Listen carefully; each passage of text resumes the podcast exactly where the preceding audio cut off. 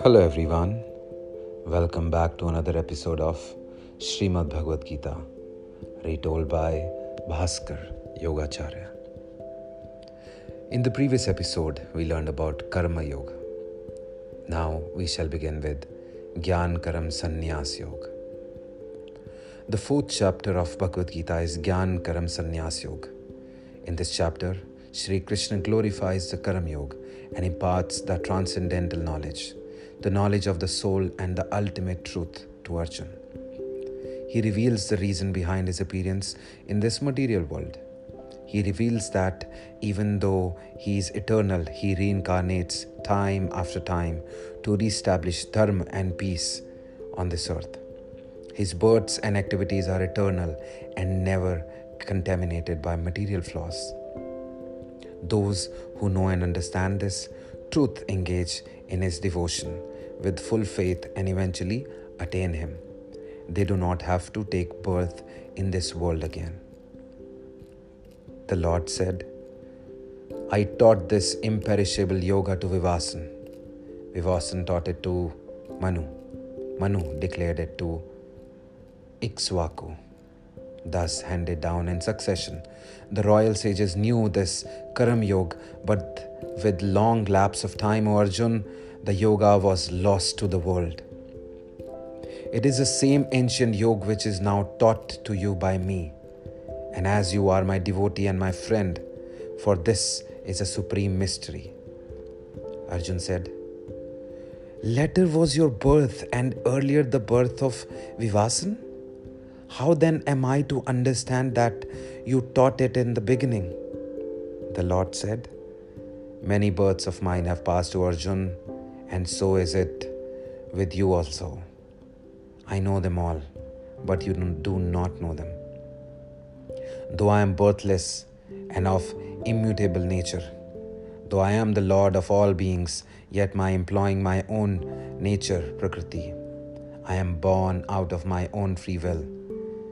Whenever there is a decline of dharma, O Arjun, and uprising of adharma, then I incarnate myself for the protection of the good and also for the destruction of the wicked, for the establishment of dharma. I am born from age to age. He who thus knows, in truth, my divine birth and actions, does not get wrath after leaving the body. He will come to me, Arjun, freed from desire, fear and wrath, absorbed in me, depending upon me, purified by the austerity of knowledge. Many have attained my state. Whoever is sought to me in any manner, in the same manner do I favor them. Men experience me alone in different ways, O Arjun. Those who desire the fruits of their ritualistic acts sacrifice to the gods here, for success born of such acts equally curious in the world of man. The system of four stations was created by me, according to the distinction of gunas and karma. Though I am their creator, know me as non-agent and immutable. Works do not contaminate me. In me there is no desire for fruit of actions. He who understands me thus is not bound by actions. Knowing thus, even ancient seekers for liberation work. Therefore do your work only as the ancient did in olden times. What is action? What is non-action? Even the wise are puzzled in respect of these. I shall declare to you the kind of action by knowing which you will be freed from evil. For there is what ought to be known in action. Likewise, there is what ought to be known in multiform action. And there is what ought to be understood in non-action. Thus, mysterious is the way of action. He who sees non-action in action and also action in non-action is wise among men. He is fit for release and has carried out all actions. He who whose every undertaking is free from desire and delusive identification of the body and the self, whose actions are burnt up in the fire of knowledge, him the wise describe as sage. Having renounced attachment to the fruits of his actions, ever contented with the eternal self and dependent on none, one does not act at all, even though engaged in action. Free from desire, his intellect and mind controlled, given up all possessions and doing bodily work only, he is not subject to evil.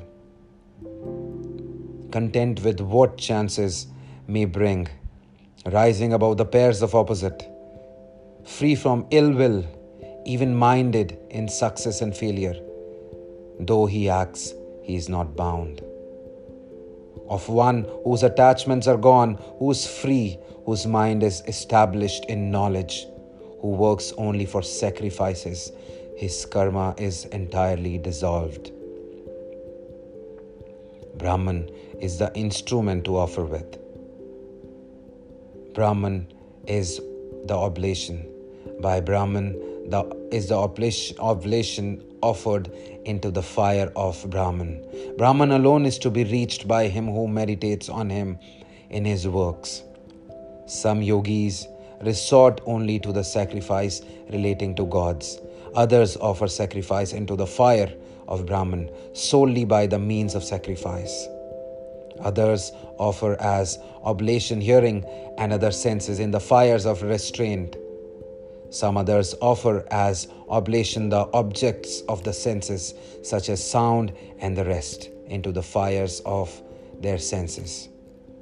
Some again offer as oblation the functions of the senses and the activity of vital breath into the fire of yoga, of restraint of the mind kindled by knowledge.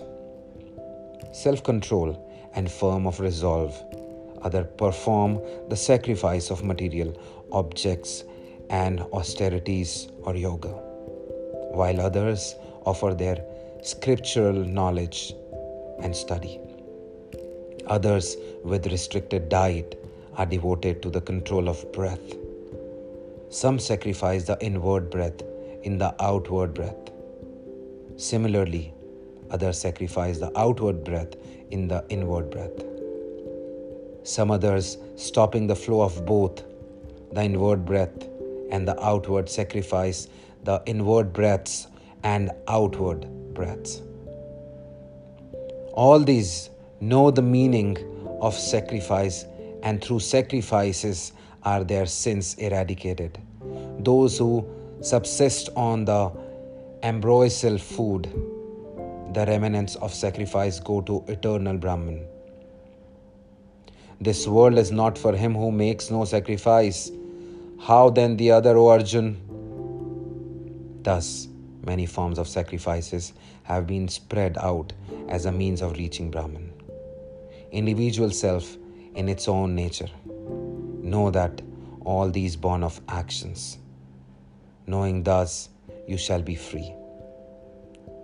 The sacrifice of knowledge is superior to material sacrifice, O Arjun. All actions and everything else culminate as knowledge. Know this by prostration, estoining, and by service. The wise who have realized the truth will instruct you in the knowledge, knowing which, O Arjun, you will not fail again into delusion in this way.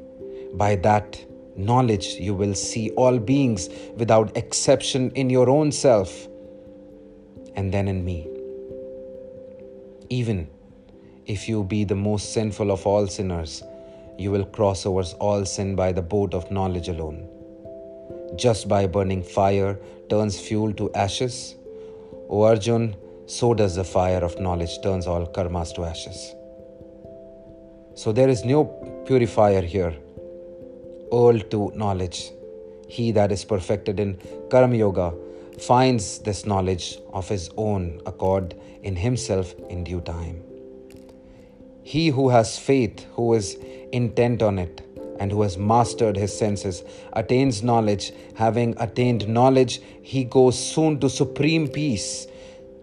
The ignorant, the faithless, and the doubting one perish.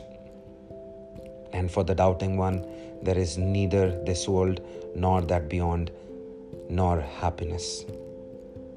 Actions do not bind him, O Arjun, who has renounced them through karma yoga, and whose doubts are centered by knowledge, and who therefore possesses a steady mind.